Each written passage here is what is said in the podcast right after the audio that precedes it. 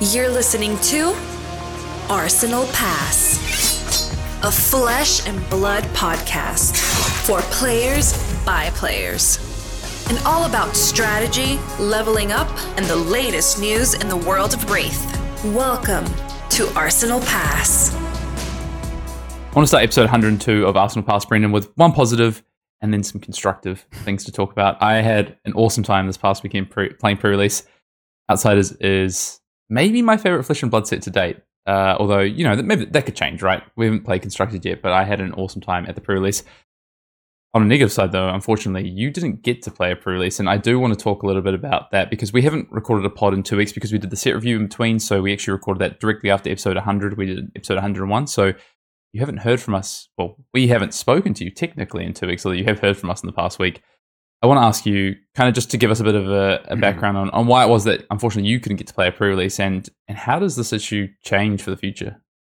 Well, I will say to be fair, on the Saturday, I ha- I did have one. I- I'd basically I'd been calling uh, stores, texting store owners uh, that I had known for literally the entire week before.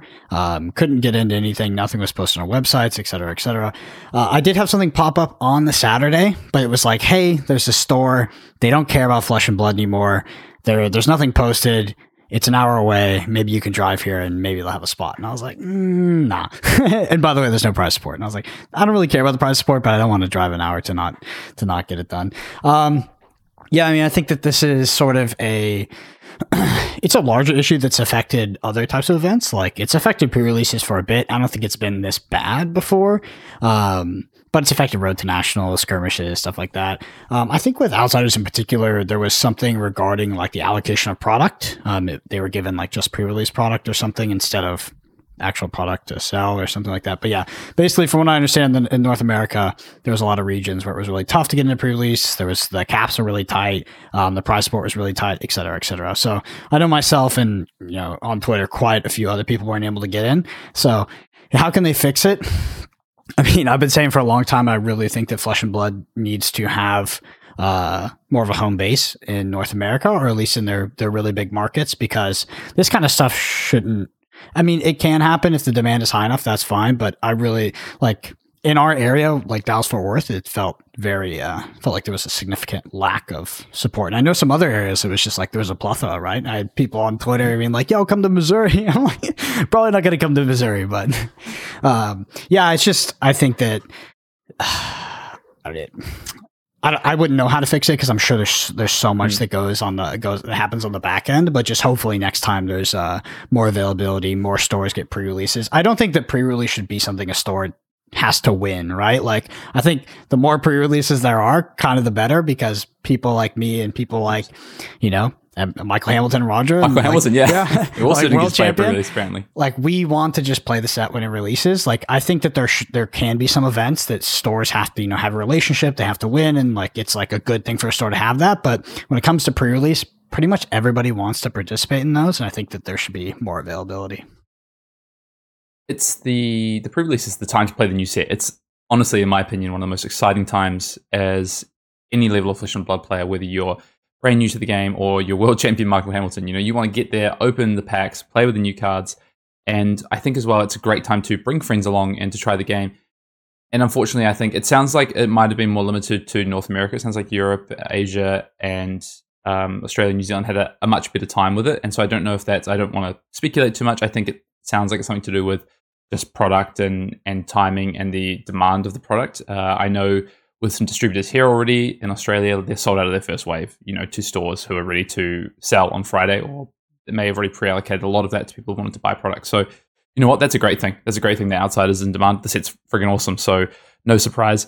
But I, yeah, I, I agree. It really sucks that you know we couldn't sit here and talk a bit more about sealed uh, this uh, this pod because unfortunately you haven't had the chance to to play a pre-release and you know the likes of Michael and a lot of other players, but there is a real demand for this game growing, and that's really exciting. You know, it's just about where they go from here to make sure that everyone can can play, and um, I, hopefully that's something that can be addressed next time, so that everyone who wants to play a pre-release can do. Because, like I say, I had an awesome time. Let's not uh, let's not stay negative, but I did just want to ask you about that because Yeah, Yeah, I I, mean, think it's it's, it's really a bizarre it's a bizarre issue, right? Like it, I think that, that this is something that cropped up this in this pre-release in particular, and obviously I'm not the only one affected. If I was, it'd probably be a me issue, but seems like a lot of people were affected, and um, Yeah. it has been hard to get into pre-releases previously, but it hasn't been like you know multiple players like across that I know across the board just having trouble getting in. So I think it was um, you know maybe something they can reflect on uh, for the next set and potentially fix.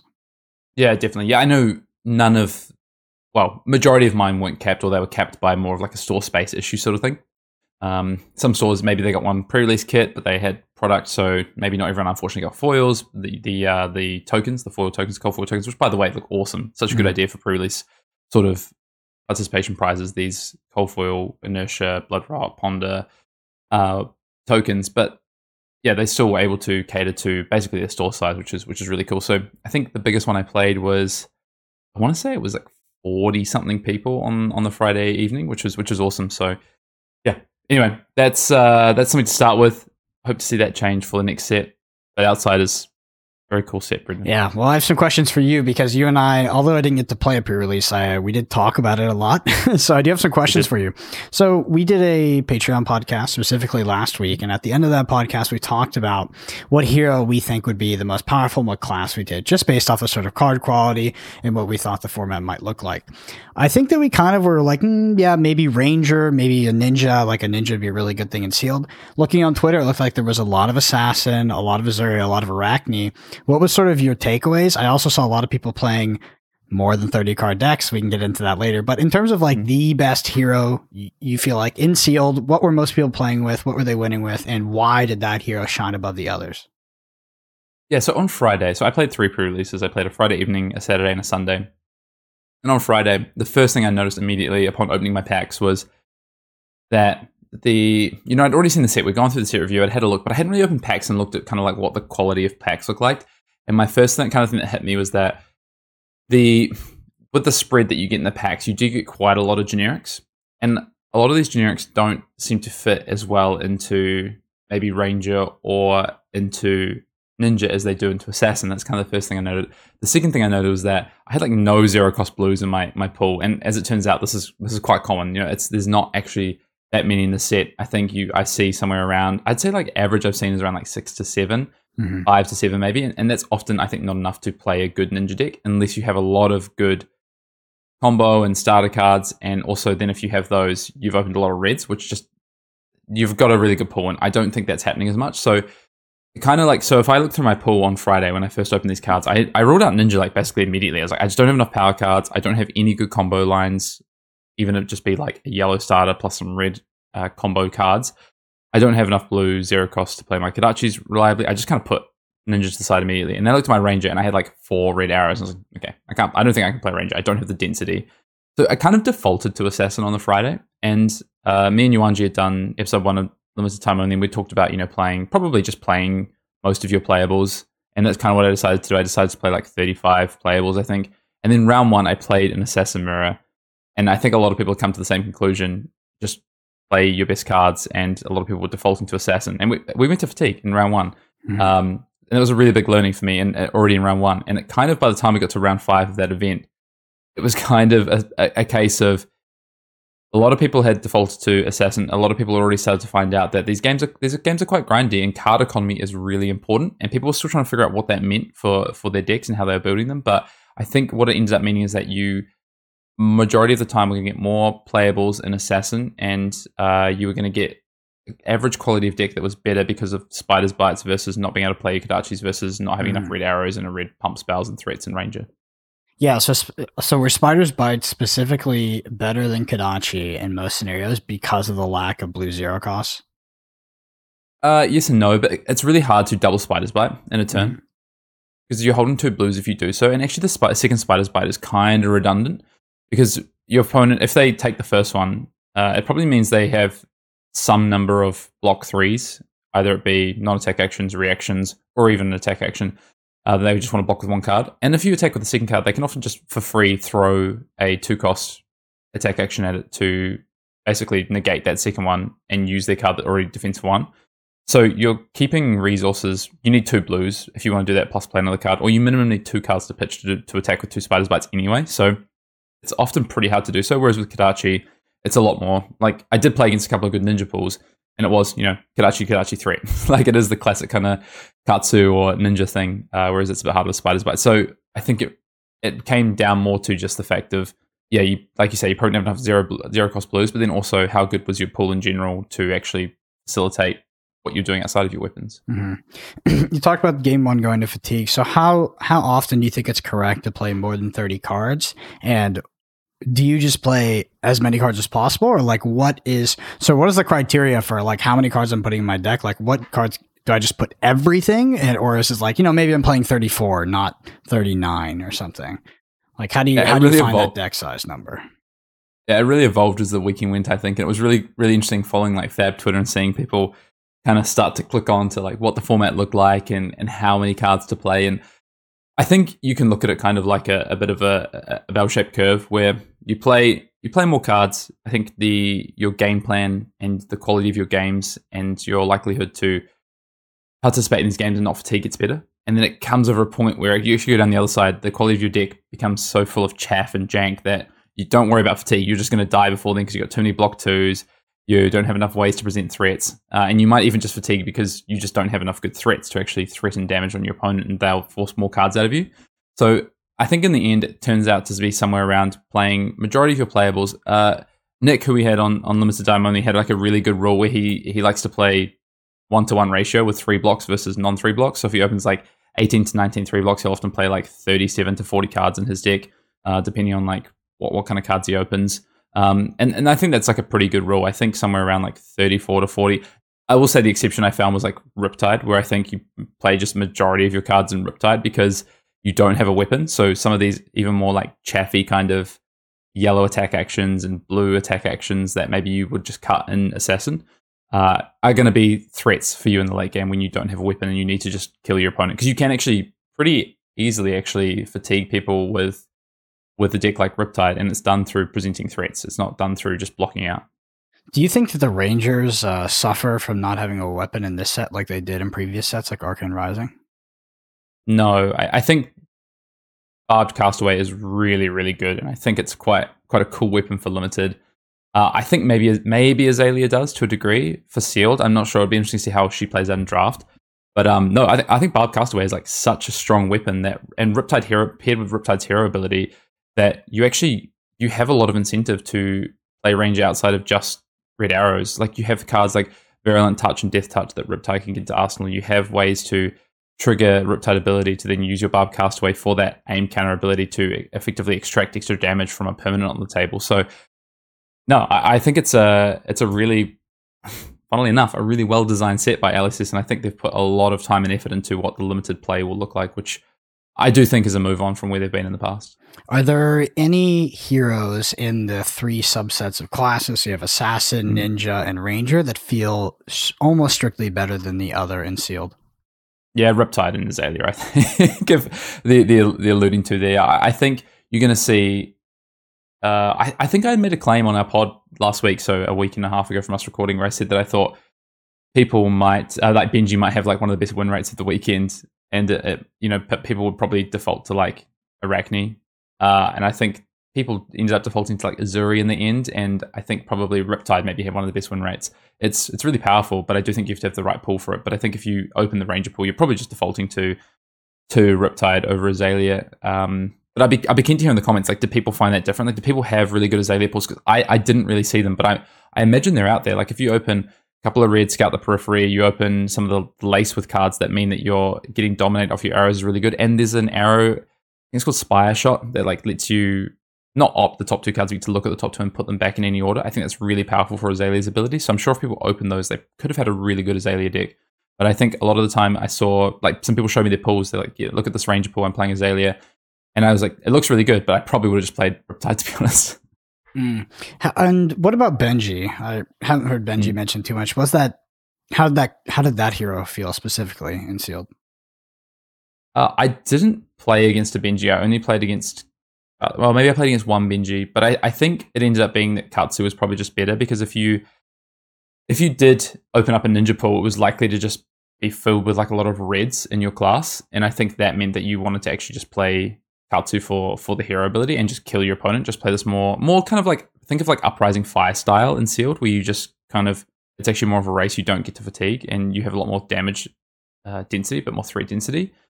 Um, so I think that meant that probably Katsu ended up looking better, and the Benji kind of just wasn't as relevant because it was just really hard to open enough blues and have these good attack actions. Like you want good generics in Benji as well, plus some like really relevant yellows. Uh, but I will say, I think the thing that hurt Ninja the most is that the defense reactions are so so good in sealed. The red defense reactions, the traps, mm-hmm. and I think that that's what ends up hurting players trying to play Ninja. It got to the point on Sunday. Honestly, I think in Sunday, I think there was like two people at my my pre-release that ended up playing Ninja. So I, I do I do think it's a bit of a flaw in the sealed format to, to a degree, but it was still super super fun. Like Assassin Mirrors were fun. Yeah, talk to me about the dichotomy between, um, you know, playing an Uzuri deck or playing an Arakni deck, and what kind of cards facilitate that. Why would you play one over the other? That's a good question. It's something we didn't we didn't talk much about on limited time only actually, and I feel like I'm I feel like I'm being questioned by Brendan here. You know, this is I feel like I'm on the I'm on the stand. I'm standing trial here, but I think the main thing, the reason to play Arakni over Uzuri is probably that you don't open enough swap cards, so enough of these powerful cards that you actually want to swap onto the table. Uh, is a is a big thing, and the other is that I actually think Arakni is really good into the mirror match because the way the games play out in Seal between Arakni and Uzuri is that you often can't use your whole hand. So you're often arsenaling cards. Uh, you're often it's often a bit of like a, a chicken game with how you defend. So say you come with Spider's Bite. If your opponent doesn't defend, you're really incentivized to play out your hand, right? Because their, their defensive is going to be a lot worse. And you can't do that as well in Uzuri because you you get that free go again with Arakni. And on the flip side, if your opponent does block out the, the spider's bite, you're a lot less incentivized to to attack with say your zero for three on hit effect because your opponent can block that with one card, uh, any any card that defends for three. So I think you then more incentivized to arsenal like a, a red stealth card and set that for a future turn. And with Arakni, you can do that and still play out like a four or five card hand the turn turn following, but you can't do that as well with Uzuri. So I think Arakni is a bit less punishing in some of those mirrors. At least you play out your hands a lot better. And and sometimes in the assessment mirror, it did feel like you couldn't play out your hands. Like you would, there would be times where you kind of, I don't say you give yourself like an IP penalty, but for the right reasons, yeah, you kind of did. You kind of didn't play out cards because it didn't make sense to. Because threat density and card economy is really important. Mm. So in our in our set reviews, we we sort of evaluated blood rot cards uh, as the best, and then frailty cards, and then inertia cards. How did you feel those tokens ranked up against each other? And do you think we are correct with blood rot being the best, um, inertia being the second best, and or sorry, frailty being the second best, and inertia mm, being the worst? I think frailty is the best in limited, well, and sealed anyway. I, I because of the amount of of assassins being played, and also it's still just really good in terms of the way that good Riptide decks are playing. It usually was a, a zero for two, um, but it just ends up being so so impactful to blank that that spider's bite. It just changes how your opponent has to play the game, and you can even even the red trap that gives it like you can play it on that spider's bite. It blanks the potential for them to even attack with the second one and blanks like an attack from from Arsenal. Plus you get all the power back in your hand for blocking. So frailty felt really powerful. It's really close. I, the, don't get me wrong, Blood Rot Pox is, is as good as we thought it was. Like it is really good and it helps put pressure on the opponent, helps close out games. But because of the the kind of the power level of the set, often you know that that blue that someone could keep to pitch for that might not be doing much else anyway, other than just maybe blocking for one or two damage. So um, it was maybe a little bit less powerful than I thought, and uh, inertia, uh, sorry, uh, frailty was definitely more powerful than I thought it was going to be. Mm-hmm. So you talked about the power of defense reactions. Uh, how powerful did you feel attack reactions were in this set? Uh, less powerful than I thought. Mm-hmm. I can expand. I guess the the thing with the attack actions, particularly the ones that cost one, the ones that we rated really highly, so spike with uh, inertia, spike with blood, blood, blood rot, rot, all those, yeah, all the assassin ones. The fact those cost one is actually a pretty reasonable cost. Like, don't get me wrong, those cards are really good. They defend for three. They can be one for fives often, or you know, if you've got the floating resource on a zero cost stealth card.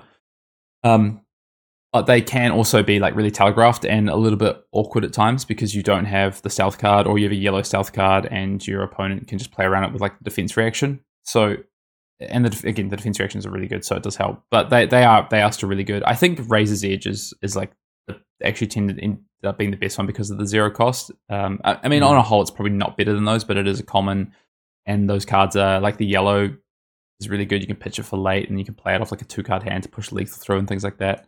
Um, so yeah, the attack reactions were, were still good, but I think people were opening. Well, I'll, I'll say this: people were opening pools and saying, "Oh, I didn't open any attack reactions. I probably shouldn't play assassin." And I just don't think it's that that relevant. Like the attack reactions weren't the be all and end all. More importantly, were just good attacks. The defense reactions were more important, and some good stealth cards. Mm-hmm. That makes sense. Yeah, it, it does make sense. I, I had one more question that I was like really. And then the prosecution will rest. Yeah. Well, okay. So, did you have any cards that stood out as overperforming, and inversely, did you have any cards that stood out as underperforming from what you expected? Yeah, definitely. I'll just kind of like shout a few names that I think the cards that underperformed to a degree were, were definitely some of the attack reactions. I think um, sometimes just a little bit awkward. Often better just to defend with them, to be honest, and get get the value out of them defensively. The cards, some of the cards that overperformed were some of the generics. So like feisty locals, especially mm-hmm. in red, that card really overperformed. So that's the zero for three. If it's defended by an action card, it gets plus two. Uh, that card was just like an all star in the late game as a card that you can swap them with, uh, like Uzuri if you need to. Although I, I, it's just good on the end of a chain. You just come with the Spider's Bite. They take the Spider's Bite, then you come with the zero for three, and it's like they, especially in the late game, like if they if they defend that, which if they're at three or less life, they have to. Then now you're now zero for five, and they have to respect that and, and block it out. And taking three damage on the chin in this format because of how grindy and, and sort of um, how important your life total is and sort of the, the longevity of the game, that's that's a lot of damage. So yeah, that, that card was particularly good, especially if you chuck a pump spell on it. it. Reminds me of Surging Militia a lot. Like it's a lot closer to Surging Militia than I thought it was going to be. Uh, other cards that kind of overperformed. I mean, the the equipment, like the Seeker's equipment, was mm. and and Peace of Mind, especially when you pair those two together. Peace of Mind was a card that I think we'd said, you know, red looks looks good. It's a good solid card. Probably don't want to play the other colors. I'd play yellow if I'd Seekers, 100%. And Threadbare Tunic might be the best equipment in the set. So. Mm. Yeah, I was going to ask what you thought of the damage prevention effects. So sounds like they pair well with with the equipment, just getting the full value of that blue you're pitching. Yeah, definitely. And again, back to card economy, pitching like a good blue for late game, keeping that in your deck. Uh, you know, there's spiders bites, there's your range of friends who have got maybe some dominate with Azalea, but also just good numbers, and you don't have that many three blocks in your deck. Just that replaces helps you replace because the, the Ponder token is really good. The other card I'll shout out is uh, Destructive Liberation, I think it's called. The the two for five that ever hits creates a Ponder token. That card at red was just an all star. Hmm. So many people were like, you know, flashing that in with Uzuri, getting to replace the card, and it just yeah, that card is really really good. So when you, if you were going to open like a sealed pool um, for a tournament, what would you like? What are you really looking to open? Like what? What do you think is like good? Are you trying to open like a specific class, specific set of cards? You're trying to open more defense reactions rather than not. Like, what are like the best supporting cards you can get just opening a sealed pool vanilla?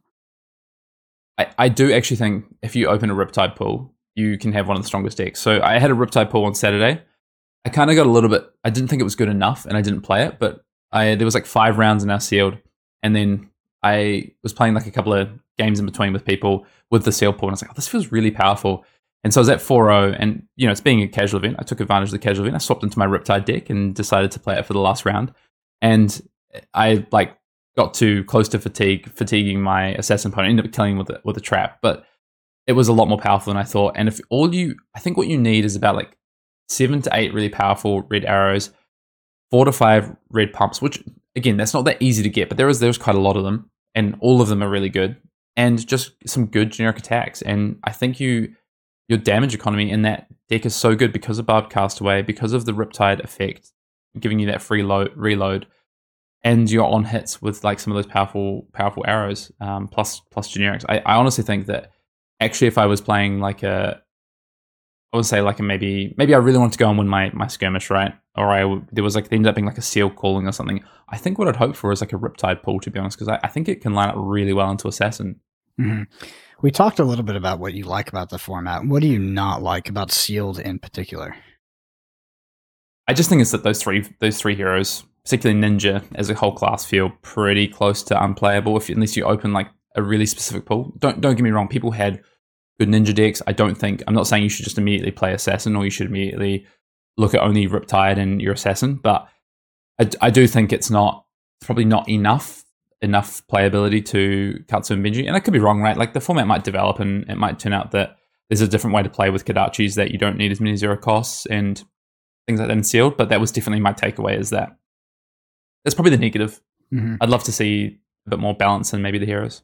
So, extrapolating from this past weekend, how do you think this uh, this format shapes up in draft? Oh, it's a big leap. I can't. I'll tell you what. I can't wait to draft this weekend. I've already booked in three drafts for the, for the weekend over the weekend uh, as the set releases.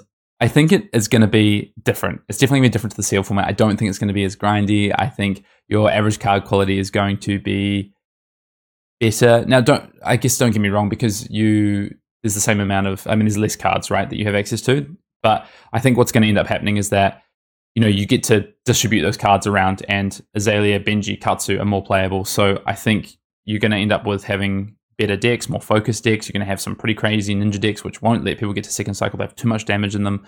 Um, the format will be. I don't think it will be. It's not going to be uprising speed. It's not going to be uh, Tales of Aria speed, but I do think it's going to be. It's going to be faster than the seal format, and I think there's going to be a lot of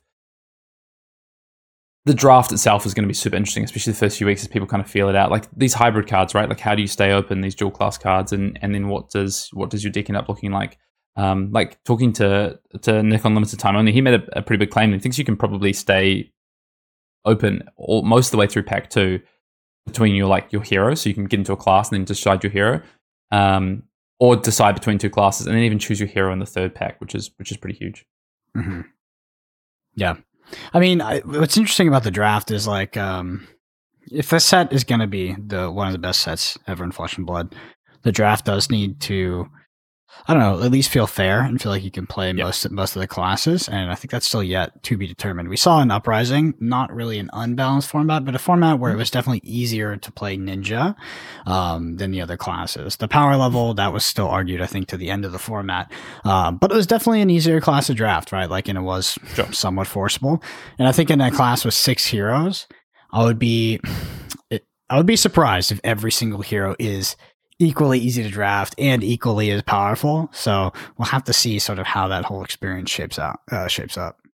Draft is self-correcting. Like there is a meta in draft, right? So you can use uprising example. If if Fire is forcible, and then four players at the table are forcing Fire, and you find yourself in a one in Dromai or Iyslander, your deck was usually cracked, and you know that rebalances the power. You're one of a drafter versus four of a drafter, and you have the pick of the cards, and you have you know all your ice veins and your your cards that you're after, your all your blue ice cards and and I will say that didn't mean that you always 3 0 for sure, mm-hmm. but I think that that led to a, a rebalance of power, and, and, that could be the same in the set. Maybe I don't know. It's just I don't want to pick on Benji, but let's just say Benji ends up being perceived as the weakest, and then for that reason, uh, people are really worried about going into Ninja early because they feel like they can only play Katsu, um, and maybe Katsu's just kind of mid then you could often just have two ninja players at a table, maybe even one ninja player, and all of a sudden, like that, that really balance, rebalances with people seeing assassin as the strongest. If, I'm not saying that people will. I actually think ranger might end up being kind of the early kind of consensus for maybe the, the stronger, just because we talked about card quality and how high some of that is uh, in the set review. These arrows are really, really good. Arbcasto really, really good, but th- that will self correct, I think. So it's it's going to be really interesting. I think my takeaway, like if I compare it to sealed, just to kind of maybe give some some reassurance to the set, is that the seal format is while it does come down to often actually I think the more people decide to play more cards in the deck, it actually doesn't come down to fatigue because you just have so much so many cards and it's more about like card economy and card quality. People actually die because they put too many jank cards in the deck, so it's a real balancing act. And that's really interesting. I think it leads to quite a skill intensive format. Like how much do you save for late game versus how much power do you try and push through in the early game to put them to a life total, etc. And I think draft is going to be somewhere in the middle of that and a really crazy draft format like Uprising or even seal format like Uprising. And I, I do think that bodes really well for a long, enjoyable, really deep draft format. Mm-hmm. Uh, for people who didn't get to play the pre-release, what other format in Flesh and Blood would you say that this format is closest to in terms of play uh, play experience? Oh, that's interesting for, for for the sealed format. Sorry. Yeah, for sealed. It's kind of like nothing we've really seen before. It's kind of a cross between Welcome to Rathe and kind of sounds bad, but like it's like Arcane Rising and Monarch. I would say like those three is like the closest. I think it doesn't really feel like Tales or Uprising.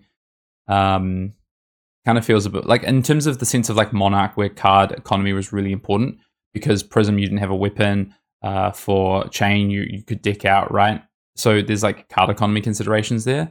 And then on the and the flip and you know even Levia like your your cards in block. And then on the flip side with Welcome to Rathe, there's like a lot of good generics. There's a lot of like kind of cards that feel maybe a little bit less powerful, a little bit less synergistic. Um, and then with Arcane Rising, it's like a lot of two blocks, and there's some things that feel a little bit like arcane damage, like with Bloodrot Pox and and like Riptide traps, you know, the Riptide hero ability, things like that. So it's it's unique. I, it's hard to compare it to any one format, but I would say it's more of like an amalgamation of those kind of some of the really early principles of the game. I think.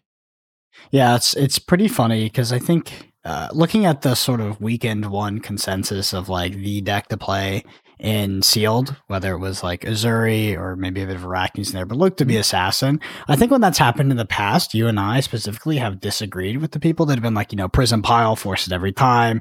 Um, I think in Tales of Aria is very clear it was Briar, which is the best in sealed. But there, like, it does seem like the community. Do you feel like the community was uh, pretty spot on, at least from the rhetoric I I sort of extrapolated from Twitter and the saying that, yeah, if you're playing when playing Sealed, it does feel like Assassin is a cut above the rest.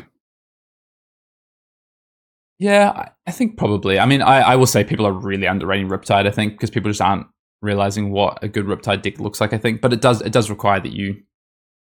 I think Assassin is the correct default, and I but I don't think that means it's more powerful. I, I actually I do think that Riptide, if you open the pool, is the most powerful uh, thing you can be doing but it just it turns you know spider's bite is a weapon and assassin uh, sorry ranger doesn't have a weapon and Kodachi's are hard to use as weapons. So I, I just think that that means that you, you default to assassin uh, unfortunately which is fine actually. Like there's so much variety in the ways you can build the deck and even between Arakni and Uzuri that it's still really really interesting. The gameplay is still interesting.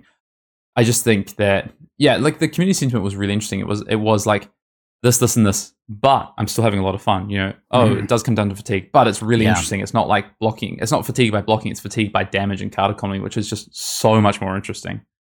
Yeah, yeah, okay, yeah. Because I would say, you know, if I just listened to the words that you say, it'd be like, there's a, there's definitely been a pushback where it's like, okay, there's a lot of diversity in in building the deck, but then you also just play all your playables. So like it kind of just slot in all the cards. It seems like, but then also there's a fatigue aspect. So and there's Rangers. So does it feel close to Arcane Rising? But now now it's different. Like I was yeah. surprised to see these these um topics and themes coming up regarding the format, but then to see there being a positive reception because other formats that have had those themes have been very bad, right? So things like Arcane Rising, Sealed is just like it was actually so antithesis of fun. It was painful to play. It was not fun. Um, but it does sound like people have enjoyed this format. And yeah, can you dive a little bit deeper into this concept of fatigue by damage rather than fatigue by fatigue by deck and why this feels better specifically? Yeah, definitely. So I think it's really important to touch on because it is what makes this format feel a lot more enjoyable. So if you look at Arcane Rising, I don't, a lot of people might not play this format, but the problem with this format is that it, like playing pile was often correct, and you had a lot more block threes in your class, uh, and it was just correct to just block, to just defend, just lay your cards down, and then play out a red threat every now and again, and swing with your weapon if you were if you're a Runeblade, which is where people play pile, uh, because the other heroes did no, so uh, Dash had the, the pistol, but no other heroes had had weapons, and then Dash yeah. had. So Dash had a pistol, but Dash. So the reason why Dash didn't work, even though I had a weapon, was that Dash had to effectively delete its deck to get go again, and to like to make that pistol yeah. effective. So like boosting was just a big non-bo with like pile and maintaining a deck. Mm-hmm. So yeah, I mean, Runeblade was effectively the only hero in that format that had a weapon and was able to play pile and just grind people out. Yeah, exactly. So that's what that format felt like. A lot of defending and mindless defending. Just yeah, I just defend this because it's it's damage. Defend damage, defend damage. How many cards? And this format, on the other hand, like... yeah. This on the other hand, in this format, the spider's bite really changes that up because so if you want to throw a card at their one damage dagger coming through, then you've lost a card from your deck doing so. They have not lost a card from their deck doing so. So already card economy from attacking is is better. Uh, and if you don't, then all your cards defend worse. So now when you go to defend their threat, you're having to spend more cards or you're leaking damage. So immediately your again your card economy is is worse. So if you did that, if you one opponent just attacked with dagger plus threat for the whole game and the other player blocked, the player defending is going to fatigue first. So that's kind of what you mean by fatigue by damage. Attacking actually forces cards out of your opponent's deck. And, and to take that a step further, the reason this becomes so interesting is because it comes about how do you manage the reds in your deck? The the power level of attacks is not necessarily that strong, so you need to be using them in the best way possible to get cards out of your opponent. Try and get some of their red cards if you can with a really relevant on hit effect, and all of a sudden Mhm. your, your card economy is getting higher. And you know, in the late game, sp- as good as Spider's Bites are, they're not Kodachis in the late game. It's really hard to attack with two of them. So you do still need some threats in the late game. And this is where like we're seeing Riptides actually run assassins out of out of threats because they can't really come in with more than one attack while one spider's bite rather while on the flip side uh, riptide's coming in with like you know some arrows some blue or yellow uh, blue or yellow arrows that it saves or even just like blue or yellow attack actions so that's kind of what it means really is this fatigue by damage is that it's not just about mindless blocking it's about strategically deciding when to attack when to block when Mm. to take damage when to not and how to you know move through into the in game effectively Yeah, I'm assuming it can feel quite skill intensive when it comes to blocking with the correct cards versus attacking with them and preserving your life total throughout that process. Because I assume that if you're, you know, if you're a newer player and you tend to be blocking with, you know, your higher power cards rather than your resource cards or some of your more redundant cards, it just, the games can slip away from you pretty quickly because your opponent is just utilizing their cards in a much more powerful way in terms of like their their potential, I guess. I don't know how you would describe it, but yeah, blocking Yes, with your yes, the- blocking the- with your the- red one for six is not good. Yeah, the what's it called? Like the um, oh, why, why am I blanking? The something cost. What's it? The It's not the opportunity cost, is it? yes, it is. It is literally it's the opportunity cost. It's the opportunity cost of what that represents on on damage on offense versus defense. It's a two on defense, but that could represent three cards from your opponent or two Hmm. of their better cards, or just two cards, or six damage, six to eight damage on on offense. So, and and that really matters in a format where your the rest of your cards are often a little bit weaker and a little bit more awkward to play. Like it's really hard to play your whole hand out. So it's really hard to do this whole like five card hand present 15 damage thing. Like that's not really a thing in this seal format. It might be a thing in draft with Ninja, but it's not really a thing in this format. Mhm. Um, do you have anything else to sort of cap off our discussion of, you know, post pre release, uh, your summary of the set or? Um, not really. I mean, if you want to hear more about how to kind of, I guess, construct a, a sealed deck and, and kind of the really big takeaways of the most powerful cards and and really tips and tricks on kind of crushing the seal format if you're heading to skirmish season, then then check out limited time only. But I think we've kind of talked a little bit more like holistically about what the seal format could look like and the health of it, and it's it's really interesting. Like I, I can't wait for you to play some games. Maybe we can even play some sealed. I, I honestly think so. If I was going to go to hang out with some friends and they're like, "Oh, we should play some sealed," this is the format I'm going to opt to play every time because I think it's the most Mm. interesting from like a skill standpoint. Um, my games against you know some of the better players in in my area were ridiculously fun. Like there were so many decisions. There was a lot of like tense moments in the game, which I just haven't felt in a lot of other seal formats where it's about, oh, you you have that card, or oh, you have like a lot of these red bombs, and and I don't. Like it's it's not like that. I think the the enjoyability of the seal format is a lot higher, and I I, I think my my kind of final statement I would say is that I think if LSS can produce seal formats like this moving forward that have these interesting game states that don't feel one sided, that have tense game decisions, as Sasha likes to talk about. I think they should use the seal format more. I think they should definitely be using it for skirmishes. I even think that they should use it for some of the level two events, so tier two events, so Road to Nationals, ProQuest, I, I, even calling. I would love to see day one sealed, day two draft, calling like you used to see in Magic. If the sealed format is going to be Yeah. have this much integrity. Like I don't want to really particularly want to play seven or eight rounds of Assassin Mirrors, although I thought thought they were interesting. But I do think that maybe if the set was like a little bit more balanced with heroes, then they've got a set on their hands for sealed that they could use a lot more widely. Yeah, I mean, we did that in Tales of Aria, which was like probably one of the worst steel formats. Yeah, that's like, Um, which yeah, it was an experience for sure. Uh, it's definitely open it up and see what your what your Briar cards look like. Um, or you're playing some sort of fatigue guardian, not fatigue by Yep. damage, but fatigue the boring way. Um, yep, the lame way. yeah, so we did. Uh, we sort of did this podcast a bit async. We have a little bit of news to talk about. Yeah. That, that's all right. Is we, we we talked about our week in flesh and blood briefly, and Yeah, then we we did some. yeah, let's get into some some news. There's uh this because we haven't recorded for two weeks, even though we've had a podcast out. We we didn't do any news last week. We went straight into the set review. I do just want to say first of all, before we we dive into all that, I want to say a massive thank you to all the support on our set review. I got a lot of nice messages, Brendan. Uh, we had a lot of nice comments on the set review as well, just saying how it was helping people and how people were going to their first sealed. I even heard about some people was like, you know, I won two games because you guys helped me with the set review and, and how to play sealed and things like that. So really awesome to hear. And we just want to say a massive thank you to, to everyone who supported us on the set review. A lot of uh, a lot of views, which is awesome. And same thing for episode one of Limited Time Only. A massive thank you to, to everyone who threw the support behind that and uh, checked out what we what we put together. Um, news wise, I mean, a, a lot has kind of happened. I mean, first I want to lead with this surgical extraction uh, reprint that's coming with Dusk Till Dawn. So, Dusk Till Dawn is the next a expansion set. This is a are they still called? I don't want to get the name wrong, and I feel like I'm a bad uh, Flesh and Blood fan for this. They're not called supplementary sets anymore. I, I feel like they're called expansion sets now. Is that? I mean, if they change the name, I don't know. I, I, don't know to be honest. Um, uh, surgical extraction is going to be in Dusk Till Dawn at it's a reprint effectively to offset what happened in um, Outsiders. No, what is going on? I'm str- I'm struggling. Sorry, with Dynasty. Dynasty. Uh, where that was short printed unintentionally. It was swapped in the place of Regicide, so Regicide ended up being printed higher, uh, like a higher print run, and Surgical Extraction had a lower print run. So it is going to be available in Dusk or Dawn, uh, which is interesting. So that's cool. People will be able to get access to this. So obviously, it's coming a little bit later than probably people would like, but it is a fix that LSS have come up with, and I think it's a it's a reasonable fix, which is good. So did we get a light illusionist and a shadow rune blade in that set? I, I don't know. Me neither. Um, I would assume so. I would assume so, though. Um, what are that makes me worried, though. Yeah, I mean, I don't want to play against Spectre.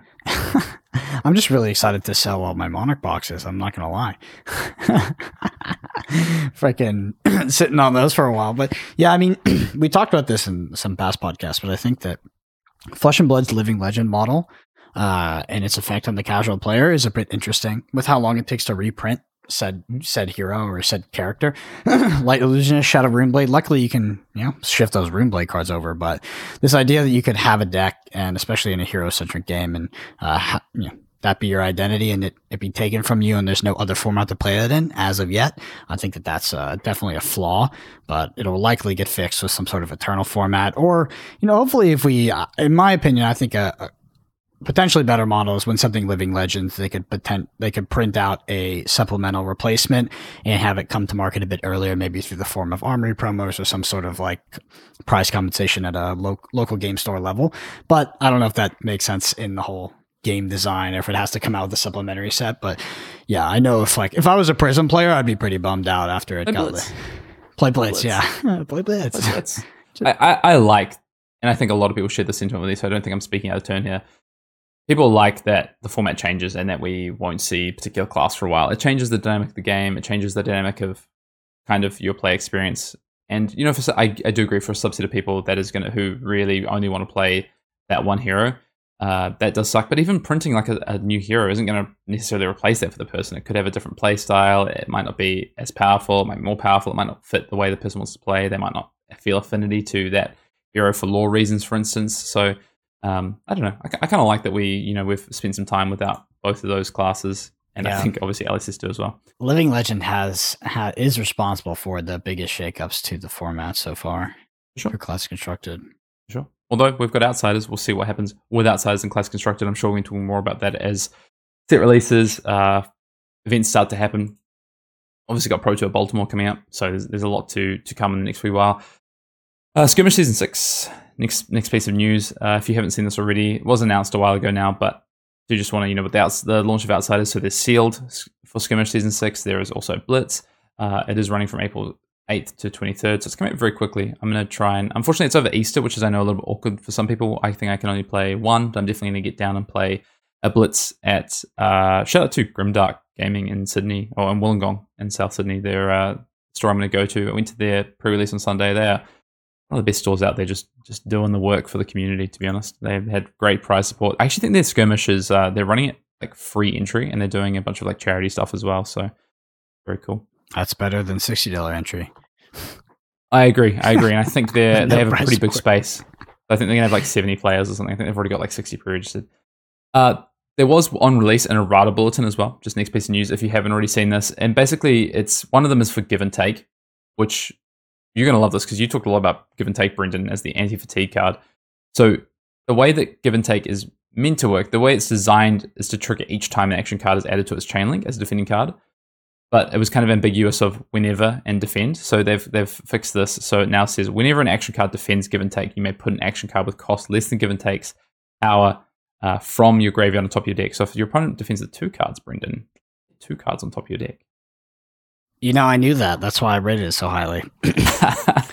so foresight, some future sight, you some inside information from Brendan there. He knew give and take was going to be better than it was. So I just don't miss with the ratings, you know.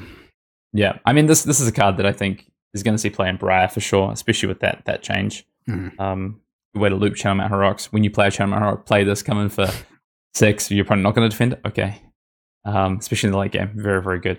Uh, and the other one is back heel kick, which uh, what they say didn't have a wild condition as part of its combo ability, so um, they wanted to fix the static.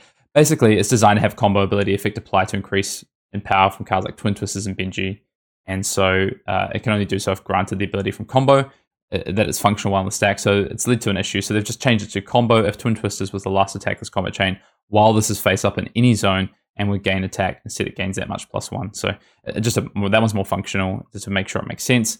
And the give and take is, uh, you know, it, it is more powerful than maybe it might have appeared at first, and they wanted to make sure that that was exactly how it works for people. So it all Mhm. makes sense. Uh, we did a giveaway to celebrate 100 episodes of Arsenal Pass, Brendan, and I have a winner. If you didn't see this, we we said, you know, drop a comment, tell us what you like about Arsenal Pass. Or I think you asked a question about the format, Mhm. maybe. Something like that. It was weeks ago at this point. I know, I know. At this point, it's like three weeks ago that we recorded that episode. Uh, but we did ask for some reviews and stuff as well. We are still, if you do want to review the pod, you can go to ratethispodcast.com forward slash Arsenal Pass. We really appreciate it. It helps us out a lot. Or if you're on Apple Podcast, maybe you listen on Apple, uh, you can also leave us a review on Apple Podcasts as well, which it just helps us really get out to more people. People see Arsenal Pass, and if you enjoy us, then we, we really appreciate it. Yeah, it's by far the most the most helpful thing you can do for us. It's by far the most important thing. So if you do want to support us and you have been listening for a while, if you can shoot us a review on Apple Podcasts in particular, Mhm. that is the number one contribution you can make. And for our giveaway, we did give people double entry if they entered uh, via leaving a review. And we did get a review that is a winner. This is Jay Kelly, 0305 from the United States, uh, who gave us very nicely a five star rating as well. So if that is you, please get in contact with us at arsenalpassfab at gmail.com. Give us your address details, full address details, and phone number so that we can send you out this prize pack, which includes a Outsiders playmat, a Cold Foil Benji, an Arsenal Pass resource token, and uh, thank you for your, your nice review. You said uh, you don't have to listen to all 100 episodes. I'm paraphrasing here, Jay Kelly, but if you don't, you don't have to listen to all 100 episodes. But if you do, you'll definitely hear a lot about the card game Flesh and Blood. And if that's what you want, that's a second great thing. So we you know, appreciate you. But yeah, again, thank you for all the entries. Some really nice comments and some great reviews. And uh, it's going to do it for the news, Brendan. Is there anything else for us to to cover before I guess we get towards the end of this pod?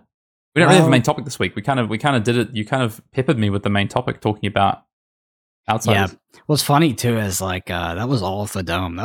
Like, it's just it's uh, not scripted. Let's is uh, so fifty two weeks in a year, right? Fifty two weeks in a yes. year. So that I'm makes glad you've learned that. people are like episode one hundred. What are you gonna do? What about episode one hundred four? Because that's two years. I think that's Ooh. more of a more of a more of a milestone to be honest. Because you know, hundred is just like the arbit- is arbitrary number, but two years that's you know for some reason a year is not arbitrary. It feels like a lot. We're about to cross that hump. That's what your girlfriend tells you. A year is not an arbitrary number. Every year you must be rem- reminded uh, to make sure you get me a gift. Yeah, so anniversary here in two weeks. Yeah, what are you getting me, Brendan? I I don't know. I don't know.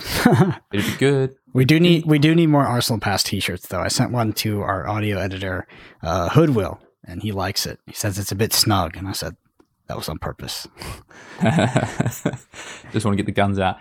Yeah, episode 104 is coming up quickly. Maybe if you've got an idea for what we should do for the episode, drop it in the comments. I mean, me, and Brendan have bandied around a lot of different ideas for topics that we want to cover that are a bit more, maybe a little bit less level up orientated, a little bit less current, and a little bit more about, you know, history of the game, some uh, nostalgia things. Maybe that's a good time to do it for episode 104. So let us know what you, you know, maybe you've got a topic that you think would be a great sort of topic for episode 104. Let us know. I swear to God, I've been waiting for about two years for top ten waifus in Flesh and Blood, but it has just not happened. Not quite what I was thinking. I was more thinking like, you know, the Welcome to Rathe set review. Uh, that was my submission for one year that just didn't make it past uh, didn't make it past the editing phase. I apologize. Is there anything you want to talk about from an outsider standpoint? Like, is there anything that you know? so we've got we've got just to just to circle back, we've got draft. People will be drafting this weekend. People will continue to play sealed, but I think we've we've done sealed. And if you want even more tips, like I say, go check out limited time only. Uh, but draft is coming up thick and fast. Are you are you looking to try and get some drafts in over the next week? Like, what do you think? What are kind of your thoughts? Because you've asked me a lot about my you know questions. Obviously, I've, I've played the set already. But what about you? Like from everything, you were kind of an observer of everything Yeah, this weekend. from the point of view of a of an outsider, as go. they may say. Um, yeah, so I would like to play drafts. I think the number one thing for me in regards to draft is I hope that my local play group does a sort of draft camp again, um, which they did prior to the last Pro Tour. It's just very helpful. It's very convenient. You get a lot of drafts in. That's what I like to do. Um, my L- the problem is just like the LGSs are so freaking far away from me, and I know some people drive hours, but for me, it's like everything is a forty-five minute there and back, uh, both ways. So I do drastically prefer draft camps. I'd be looking forward to that. Hopefully, some players in the local area, I know Brody definitely has, but um, have qualified, and we'll be doing that again because it's very helpful. And yeah, I'm getting, I'm not, dude. So quick tangent. I'm moving apartments this week, and that entails packing things up and moving them. I think I'm done buying sealed product. I, I have so Uh-huh. many freaking cards, dude. It, it, I, it, I'm drowning. It, it controls my life. So, nevertheless, I do have a Team Covenant subscription still. Zach, shout out. Um, so I will have three boxes coming, and I will be playing some tabletop sealed with my partner. And yeah, I mean that'll be a good good entry for entry for me. Oh, should we play some sealed? I've got I've got some cases I'm picking Wait, up on Friday. webcam? I, I'm down. I'm down. yeah, let's do it. Let's do it. I feel like I need to. I, I want to play more sealed. Let's do it in the Arsenal Pass Patreon Discord. We'll throw on the webcam, do it live Yeah, there. we'll stream it. Yeah. Why not? Why Why not? not? People can jump in and, and join in. Uh, yeah, I mean, I also said I wasn't going to buy any sealed product, but dude, like you know, Marvel codexes, like, or they, they give me every time, man. Every time, I'm like, ah, no, I'll just buy like a playset. I'll just get someone to like sort me out a playset. No, no, no. I, I bought a couple of cases, so I'll be I'll be cracking some packs on Friday. Uh, I can't keep this up for much longer, bro. Like I can't have this much chaff and cards. Like it's it's I just give them away. I just set into my LGS. Yeah, I got to do that. I mean, yeah. So we don't talk like the one thing, the one redeeming quality is that because I got in the game so early, like uh, this game does rec- like does represent a decent amount of asset for me at this point. But I just like I'm like I don't. It's just not worth it. Like there's so many cards. There's so m- like I have freaking literally behind my desk right here. I have ten boxes of cards, and that's half of them. Like, and those are the Oh. big things. Yeah. Ugh. Over under on yellow stripe Sink Belows you own. Oh, I have a lot. I have a lot. Are those rare? I, I think I think people they're they're desirable. The the pink stripe cards like Scar for Scar. Oh, and, pink stripe. I thought you said yellow stripe. Yeah. I was like, Sorry, pink stripe. I I might thought you said yellow stripe. I was like, what the hell? No, pink stripe. Uh, look, Bryn, uh, this isn't why people listen to Arsenal Pass, so I'm going to round it out with just coming back to something that we didn't talk about, which is Classic Constructed. Schedule banner spin announcement did happen early, so it was released Mhm. early by LSS. No changes. So Outsiders is going to release into a format with no changes, and then we're going to head towards. So we've got uh, some callings coming up, of course, before Baltimore, as well as some Battle Hardens. Just give me your first kind of. We're going to dive. I think probably next week or the week after. We're really going to dive into Class Constructed a lot Mhm. more. But do you have any kind of early thoughts with just no ban suspended announcement of how this new Outsiders format might play out as we head towards first CC events? I think it's absolutely appropriate. Um, I think the only ban suspended that we could have seen is if there's an interaction between a new outsiders cards and some of the existing cards that is fundamentally broken. Outside of that, I think that the format is healthy and they should allow outsiders to exist um, in the current ecosystem and see where see where it lands. I think no changes is exactly what I expected. In regards to outsiders, we talked about it a bit, but um, you know, pe- with the advent of Talishar, people have had time to play class constructed a little bit, and there has been you know people talking about Ranger being good finally. Um, I think that. I think that people are still underrating Katsu, and I think that that, that deck will be, that hero will be very, very powerful. And I think Flic Flak is like actually busted. Like I think the reason we haven't seen Flic Flak played is because there wasn't a hero that was it was you know, Katsu wasn't good enough in the past. I think if Katsu is even like a tier two hero, like Flic Flak is one of the best cards in the game. We're talking about blues that are zero for five. So it's like, come on. Zero for four, right? Oh, you turn your build. Yeah, sure, sure, sure. Yeah, I agree. I agree. I agree. Yeah, I mean, we saw obviously Katsu back in Road to National, first ever Road to National season, and a little bit prior to that. But yeah, it's never really stood top. And I do think Katsu looks really good. I will say I wasn't expecting to see something from the ban suspended announcement, but I wouldn't have, have if LSS had been sort of sort of trying to get a handle on the format and looking at balancing, and they felt that uh, sorry, Oldhim and even Iyslander was still too good. You know, a ban to them or a hit to them in some way, shape, or form. I mean, Crown of Seeds lives on, right? Which is a, an eternal question of whether that's correct or not. Obviously, they printed Vambrace. Yeah. Is that the answer? I guess we'll find out. But it's like the uh, yeah. that meme where they slap the like the tape on the water thing. That's like Instead of like banning Crown Seas, they just start printing all these cards to try to counter it. We'll, we'll see. But that's one thing I thought is that potentially that could have been a decision that they made was to go ahead and look at the format, the health of the format heading into outsiders, how strong and consistent.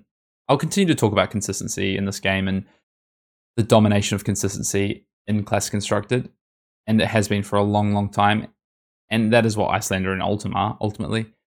So I wouldn't have been, like I said, I'm not surprised to see no change, but at the same time, I might have welcomed something. I just don't. I, I just can't tell you what I think that should be. To be honest, I, I really don't know. I don't. I wouldn't. I don't want to say like frigid. I don't want necessarily want to say crown of seeds, but yeah, heading forward, I think both Oldhim and Iyslander still look really good.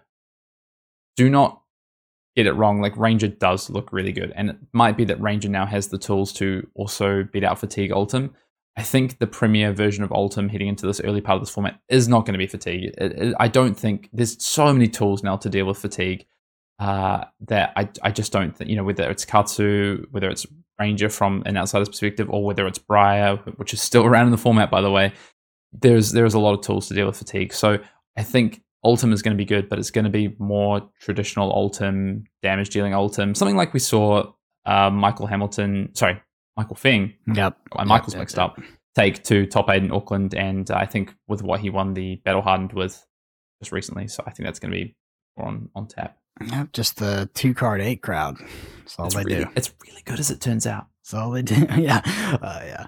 Um, we'll see. We'll see. Uh, I really wish they would have hit Iyslander because then my take that Iyslander wouldn't be represented at Baltimore would might come true, but it's not looking so good right now. Yeah, Iyslander's still really good. I think Iyslander gets hurt more than Oldhim with the set. I think Katsu upgrade gives you an aggro deck that has like a bit more viability to deal with it. Uh, you know, outside of channel like Frigid, Kodachis do a lot of work, and then you just have good attacks and good breakpoint numbers that they can't necessarily deal that well with and, and combo to go and find you these powerful zero cost cards. And then also just Ranger, just going tall on Iyslander is, is pretty good as it turns out. So yeah, we'll see. Anyway, Brendan, I mean, we've talked a lot about outsiders in the set. We've talked a lot about sealed. You know, the prosecution came at me hard and strong. I hope I answered in a sufficient manner. I'm excited for you to play some sealed, whether it's with me this weekend or where you know, use it like you say at home at the kitchen table. I just want to hear your thoughts on sealed. So I'm sure we'll be talking about that this weekend, and I'll I'll be drafting on the flip side of that. I don't know anything else to say before we wrap up. Nope, that's it for me. Awesome. All right. Well, that's been episode 102 of Arsenal Pass. Until next time, we'll see you next week. See everybody.